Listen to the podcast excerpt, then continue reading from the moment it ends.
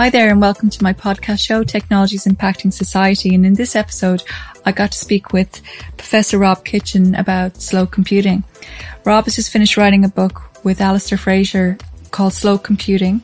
You'll find it at slowcomputingbook.com. And it's all about taking control of our digital lives digital technologies should be making our lives easier, and to a large degree they do, transforming our everyday tasks, but also they're somehow affecting our well-being and our concentration spans. And in this book, Rob has drawn on the ideas of slow movement, and slow computing sets out numerous practical and political means to take back control and counter the more pernicious effects of living digital lives. Rob is also the author of four crime novels and two collections of short stories. He's also professor and ERC advanced investigator at the National Institute of Regional and Spatial Analysis at Maynooth University, for which he was the director between 2002 and 2013. He's currently a principal investigator at the Programmable City Project, funded by the European Research Council, and the Building City Dashboards Project, funded by Science Foundation Ireland.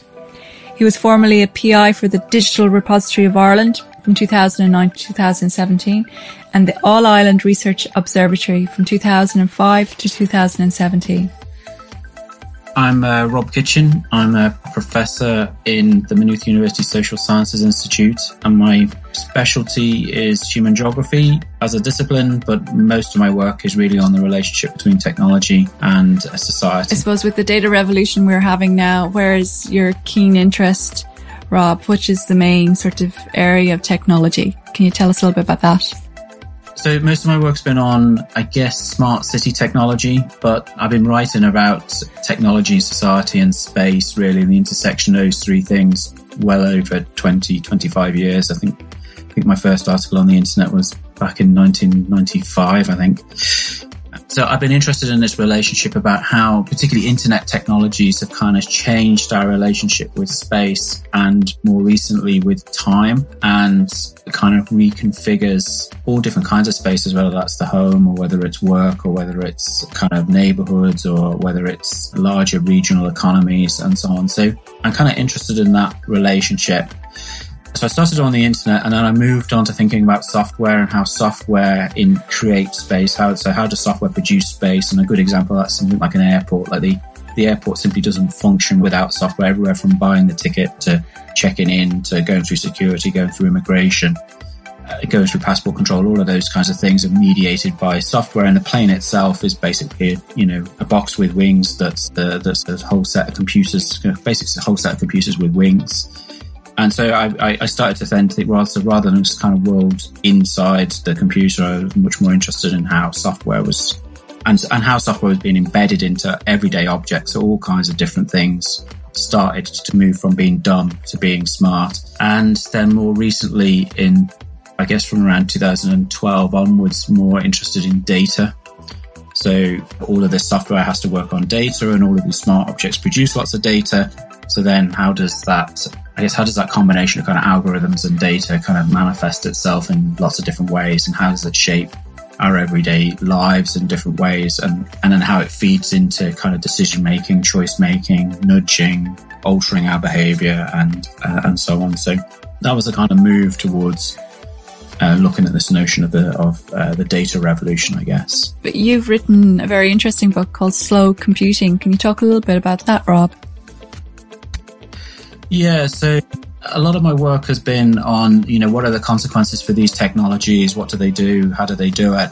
And the slow computing book was more of an attempt to say, what do we do about it? And as individuals, how can we maybe take back some of our sovereignty?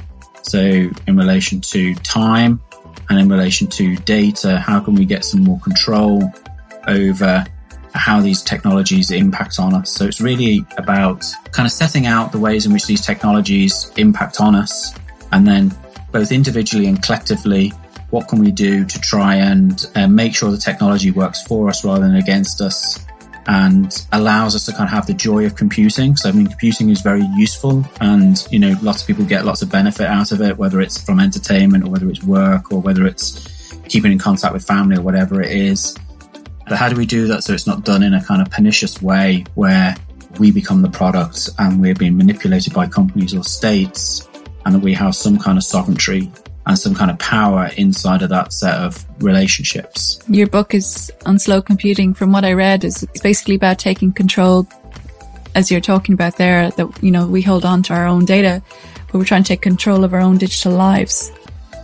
Yeah, so it's not necessarily. So it is partly about trying to control our data, but it is about us maybe being a bit more reflexive and a bit more careful and maybe taking a bit more time to understand how we might be caught up in things like surveillance capitalism and the way in which companies try to extract value from us and manipulate us into certain uh, things, whether that's into purchases or and so on.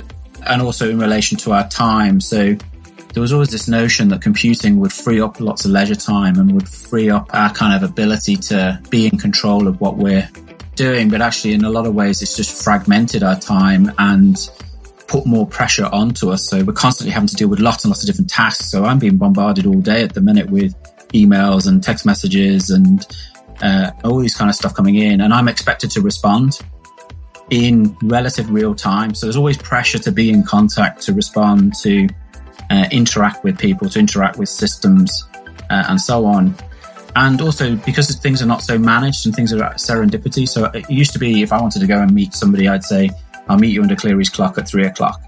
And we both had to be there.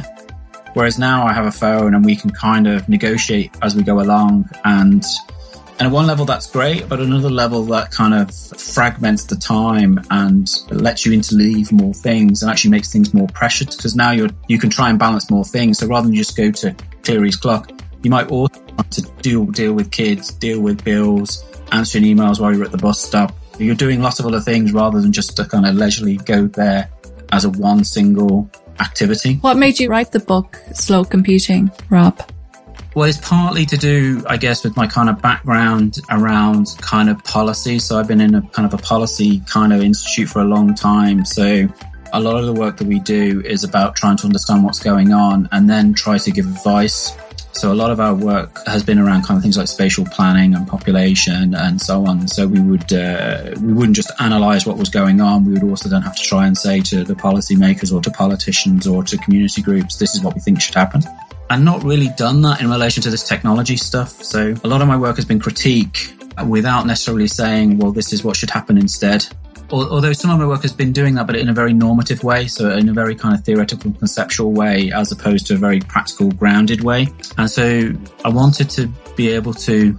I'm, I'm with my co-author Alistair Fraser. We want to be able to actually talk directly to people, like give advice at a kind of a ground level of kind of saying, you know, look, this is the kinds of relations you're embedded in. And these, you know, and sometimes with this technology, it almost seems quite teleological. It's kind of fate. It's kind of uh, inevit- there's inevitability about it. It's just this kind of forward movement and we're caught in it.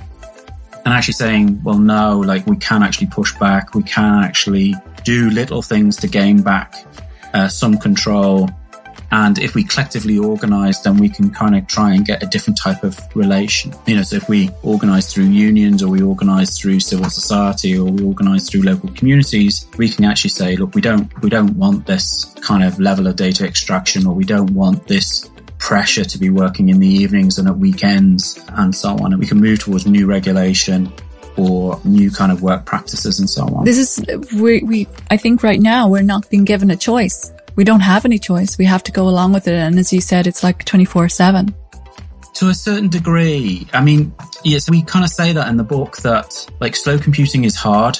It's not easy, right? Because there's lots of pressure. There's, pr- you know, you, your family expect you to be on the phone 24 7, right? They expect you to respond. They expect you to be able to deal with the time fragmentation and time pressures and so on. Your employer often expects you to be available 24 7, particularly if you're in jobs with zero hour contracts and so on, and they expect you to be able to come in at a drop of a hat to work and so on. So you don't necessarily have a lot of power in this relations.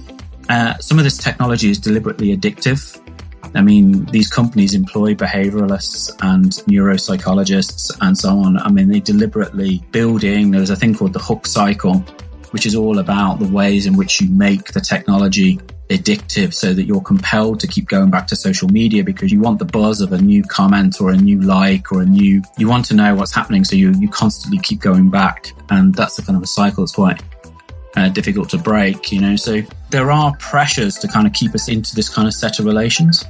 At the same time, you can kind of push back against them and say, actually, I'm only going to look at my email three times a day. I'm not going to look at it every five minutes. I'm not going to, you know, I'm going to block off time for this. I'm not going to answer my phone in the evening or I'm going to take a break over the weekend or I'm going to use privacy enhancement technology within my browser or I'm going to, you know, use it on my phone. Uh, so I might use a VPN. I might install various plugins like Privacy Badger or HTTPs everywhere and so on. So I can find ways in which I can try to limit data extraction and so on. And if we work collectively, then we can push back against it in a sense. So the so a thing like um, in France, for example, and in Italy, they now they now have a law called the right to disconnect. And the right to disconnect means you're under no obligation to answer email after five o'clock or at the weekends or to answer the phone to your boss. You know that you you actually have the right to say no, I'm not doing that. And interestingly, some German companies have actually worked out that it's actually more productive not to hassle their staff in the evenings and at the weekends, and they get a lot more productivity and innovation and creativity out of their staff if they're well rested, that they like going to work, that they enjoy working for the company, and that they don't feel a lot of pressure or resentment and so on. So, uh, certain German companies like Mercedes or Bayer and so on won't send emails after five o'clock. They actually just store them up and they'll go out in the morning they won't ring at the weekend. If you go on holiday for two weeks, then you won't get any emails during that two weeks and so on. So they're very practical interventions where the company has kind of worked out that it's in their interest uh, not to have stressed, uh, pressured uh, employees.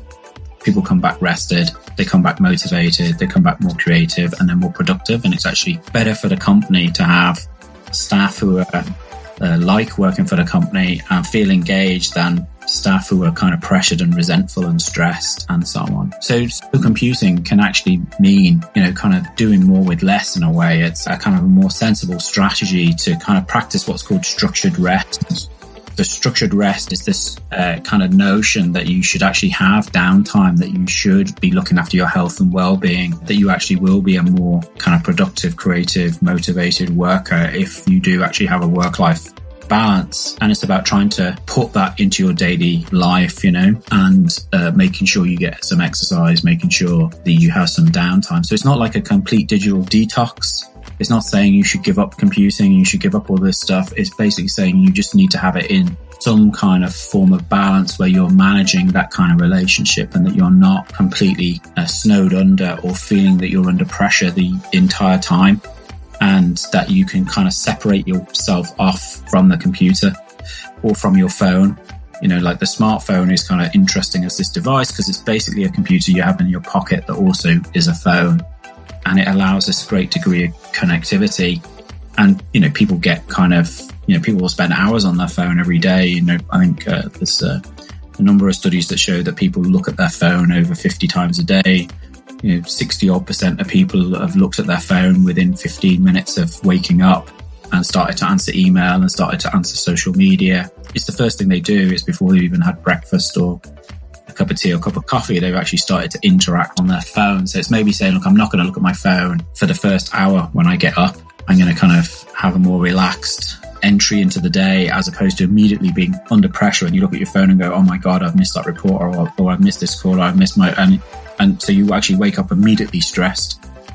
You know, it's just about kind of it's so a lot of it can be very small interventions, and things like the right to disconnect are things like larger collective interventions that are maybe negotiated through trade unions or civil liberties groups, kind of social activist groups, and so on that try to pressure for more kind of uh, societal regulation and societal pushback, maybe new work practices, and so on. So it's a kind of a combination in that sense. You have a chapter called Accelerating Life. I haven't read the book, but I'm wondering if this is what you're referencing to. You know, we're so busy. It's almost double the time now going because we have to attend to this device and to the real world. It's kind of spoiling living in the first world as such.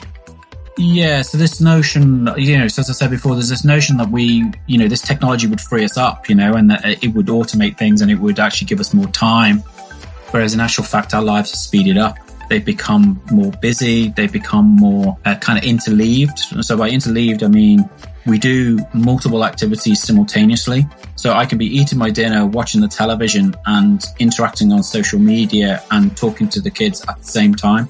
I'm not doing one thing in time and I can be doing things at multiple scales. Uh, so by that, I mean, I can be sat in my living room engaging with a TV that might be talking about a national debate while texting somebody on the other side of the world. So I'm kind of extended in these long networks of relations spread across the globe through the connection of the computer. Uh, so although the technology in a way is meant to make things easier and more managed, actually I'm just busier, right? I'm dealing with trying to manage relationships with lots of different people in lots of different places, lots of different devices, lots of different tasks are all kind of over the top of each other. And so part of what we're saying is, is we need to kind of step back from that or work back from that and work out how, so this is the notion of slow, which comes off the notion of the slow movement. And the slow movement has been, so it was originally in relation to slow foods, you know, this idea rather than fast food and, you know, in and out, have food onto the next thing, that we, you know, we actually take time, enjoy the food, enjoy the family, enjoy the conversation, in the interaction with our friends and so on. And that slow movement has moved into a whole series of other things, so things like slow tourism, things like the slow university, for example. You know, we live in this neoliberal university of hyper productivity. You know, that we have to find a way of kind of getting some work life balance back and slowing things down and maybe being more thoughtful and more reflexive and more careful in analysis rather than fast and so on. So it's that kind of balance, I think, between kind of the pressures being put on us uh, through these multiple kinds of relations and our well-being and our health and our kind of mental sanity on the other side and how but we've, we've been very careful to try and say look we're not saying give up computing because we get lots and lots of benefits from computing right? We get pleasure we get the joy of interaction with people on the other side of the world we get community we get all sorts of stuff you know and we get loads of choice on the tv we get loads of uh, you know we various different gizmos and stuff you know but it's about getting that balance that we don't get completely sucked into that world, that we're kind of degrading our other kinds of relations and not really doing ourselves any favors in relation to our health and well-being. Do you think that it's actually taking from humanity? I mean, this fractured attention span, for example, I've seen it. I mean, it damages your learning. I much prefer, for example, is kind of doing a period of deep work. You know, you have no distractions for like two hours or three hours blocks of work like this. But I've seen what it does to my own attention span and I often wonder how this affects my nervous system. And are there any studies, have there been any studies done on what it actually does to your nerves? Because as, you know, I don't have the scientific terms. As far as I can see, it can often fry your nerves, for want of a better word. Yeah, I mean, I'm not, uh, that's not my kind of area of um, mm. but there's a whole, I mean, there is a big literature around kind of health and well-being and around the use of digital tech and so on. Now, some of that can be on the side towards, you know, violence games and so on, and some of it can be around stress and addiction and, and so on.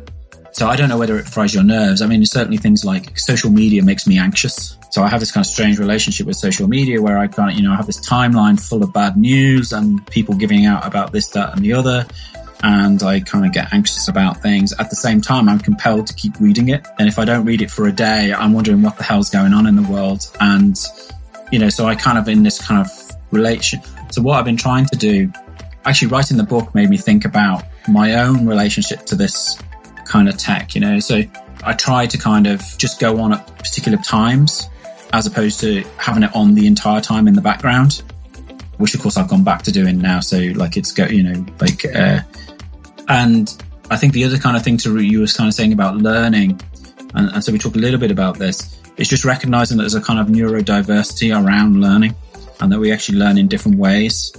So for some people, they can actually be quite productive flipping between different things, and they don't they don't mind that. Other people are really productive if they're deep in something and they don't have any distractions and they're like 100% concentrated on something. So people have different learning styles, they have different ways of engaging with material, they have different ways of working through it. So there's not a one size fits all on that front, I think. And it's more about finding the way that works best for you, uh, also identifying the ways that work negatively and then trying to work out how to get rid of those. So we kind of have this thing around structured time, really, around working out how to manage time And we also do it on the relation to data. So kind of man, like understanding how we give away data, the way data is extracted from us and so on and working out how we want to manage that and to actively manage that rather than just saying it's just a condition of the system and we have to accept it or we don't. Well, that's not true. We can actually intervene and we can do certain things. Ultimately, though, you're going to have to give something what away. What are the things that we can do collectively?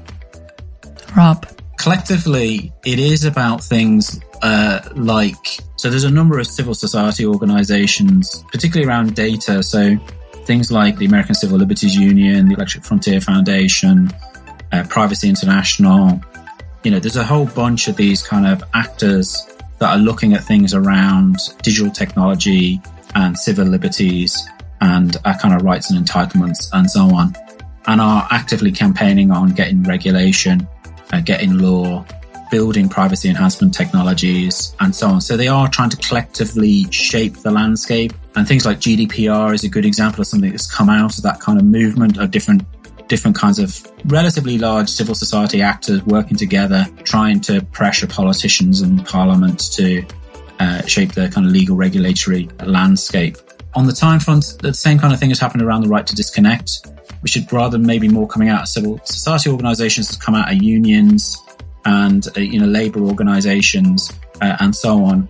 And things like the gig economy has kind of shifted quite a bit of kind of organisation activist labour organisation around things like time management, because the gig economy is partly around, um, you know, altering the temporal relations of work and so on. So there has been a bit of organising on that front and a bit of pushing back. How can we find out what, you know, is there the area of uh, obviously digital ethics that's still new and digital care? These are new emerging sectors you know, there's, I think a lot of this is about education because I think a lot of people don't know, they don't care, and they give away an awful lot of their rights when they give away their data. And I don't think they understand, I'm not, I'm not saying that in sort of uh, being a know-it-all, but I don't think they fully understand the consequences of giving away their data and their rights being gradually eroded.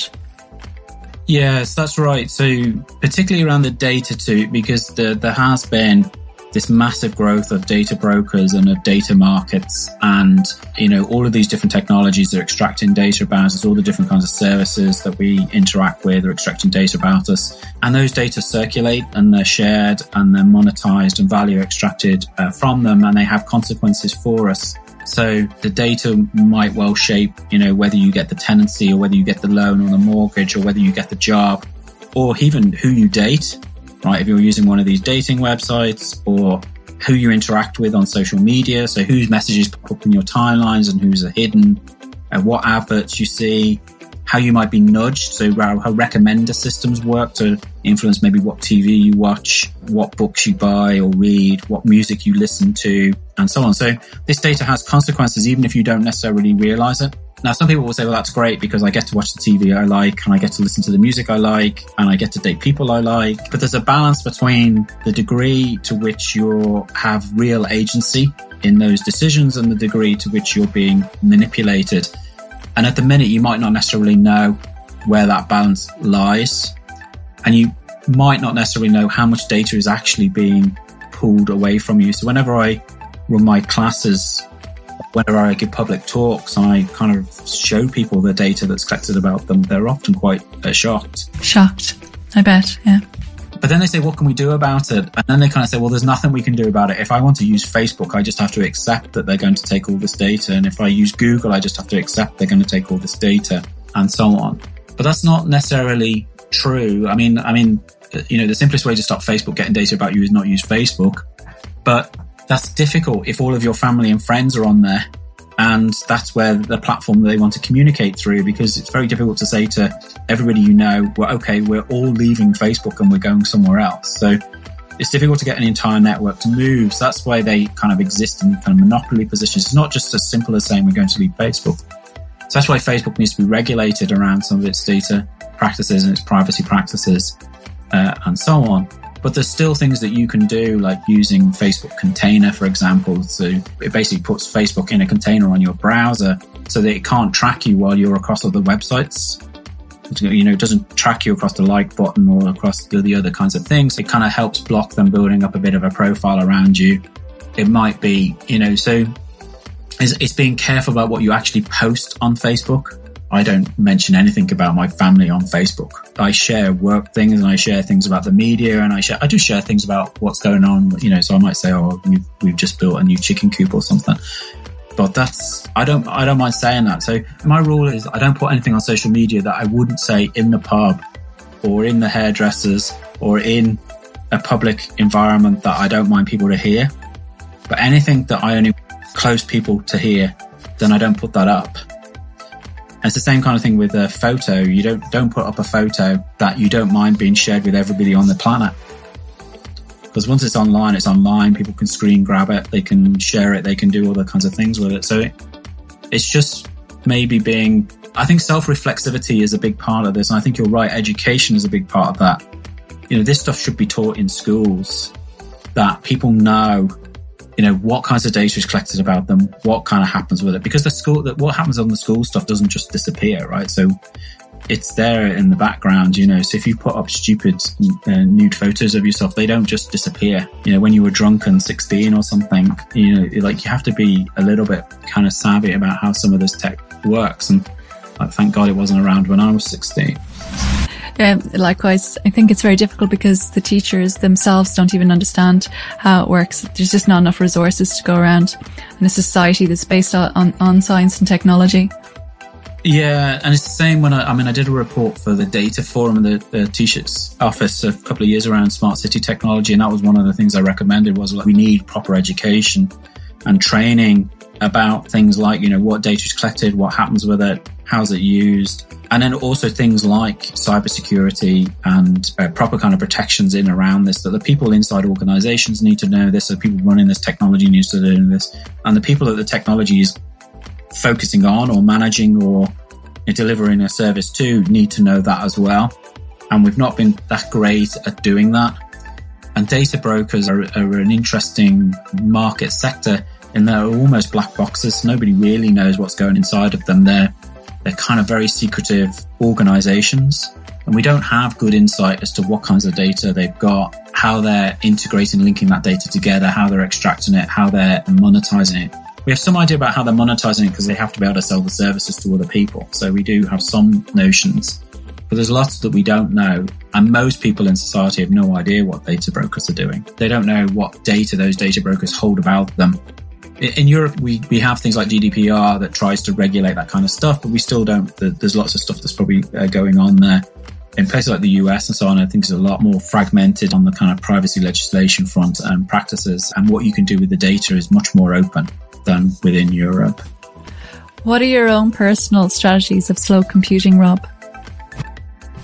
I do try to do a structured kind of rest business that I don't not necessarily trying to work in the weekends or in the evening. I try to block it I work, I work very intensely between nine and five.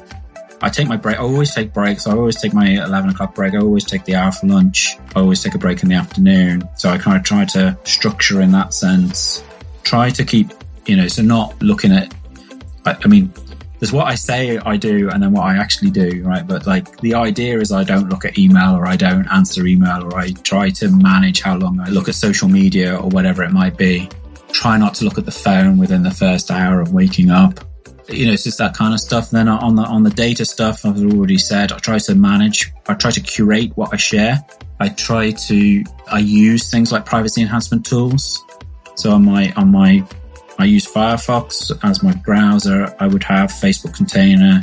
I'd have HTTPs everywhere. I'd have Privacy Badger. You know, I've got a bunch of. I have Ad Blocker. I have like I have a bunch of stuff that's tries to manage the data extraction coming off of what I'm doing. I'm using a VPN. So some of my stuff is around time, some of my stuff is around data. Uh, and the house is pretty analog in the sense of I don't have a smart kettle or coffee maker. I don't have a smart TV. I don't have a smart washing machine. I don't have a. I, I'm only connecting things up that I think basically it's just the phone and the laptop are really the only digital things that are connected onto the internet so there's no other data extraction going off off of home appliances. Now that will become more difficult over time because they just won't sell a mechanical washing machine anymore. It will be a smart washing machine and you just won't have a choice. So it'll be increasingly difficult to do that. But at the same time, you don't necessarily need to connect the washing machine to the internet for it to work. Or your fridge. Or your fridge. Yeah, yeah. I don't need a smart fridge. I can open the door and see what's in there. I don't need the fridge to tell me, you know. So, what are the steps, Rob, we can take also towards a more balanced digital society?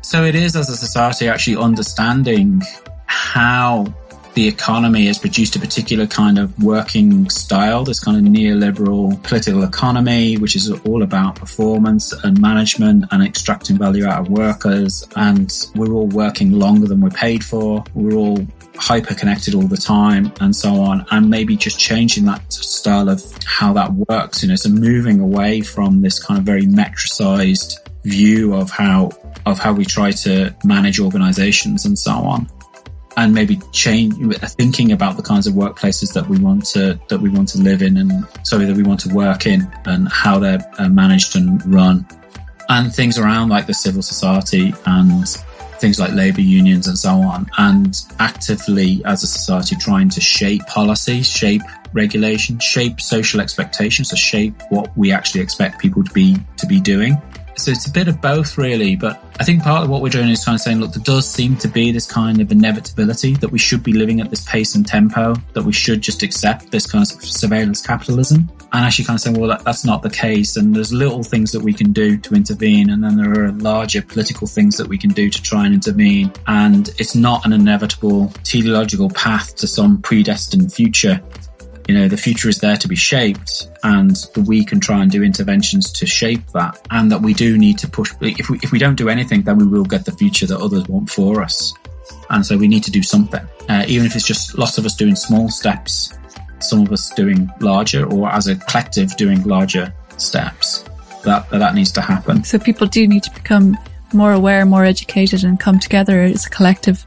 It's to do with civil rights, basically, ultimately at the end of the day. Well, with, with this new technological age we're going into, our rights are going to become more and more important. I firmly believe that.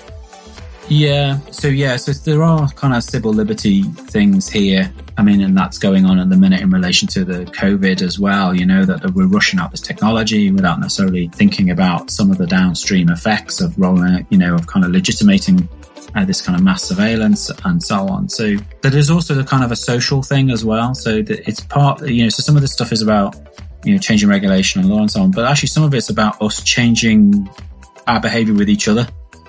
So, you know, if I say to people, look, I'm not going to do that. This is the reason why. And I think we, you know, so it can be little things like little games, you know, or whatever. So, I, I mean, I go to restaurants occasionally. I mean, obviously you don't go at all at the minute given the situation, but go back six months and they go to a restaurant and half the people at a table would actually be looking at their phone or the kids at the table might be looking at a DVD or and you kind of think well, this is kind of crazy like like this is meant to be a social event of the people at the table and actually nobody's talking to each other they're all talking to their phone. So you can change the social dynamic there and actually get people to maybe think about what's going on there. You know simple things. So like the one i like is um, everybody has to put their phone in the middle of the table in a stack and whoever picks up their phone first pays the bill for everybody, right? The only reason you can answer the phone is if the babysitter rings. Otherwise, it's a social event and you talk to people at the table. You know, that works at a couple of different levels. It works at the level of hopefully making the evening more kind of enjoyable. You're actually talking to the people there. But it also works at the level of making people reflect on the fact that this thing is interfering in their life in a very particular kind of way that might, that they've just normalized and just accepted as opposed to kind of saying, is that actually how I want to live? Do I want to live tethered to this thing? Or do I want to use it in a more kind of selective, creative way that isn't altering my life in a way that's maybe not as beneficial as I think it is? Thanks a lot for listening to my podcast. If you like, you can subscribe to my podcast on iTunes, Spotify, or SoundCloud. If you want more information, you can head over to my website at www.inaom.com io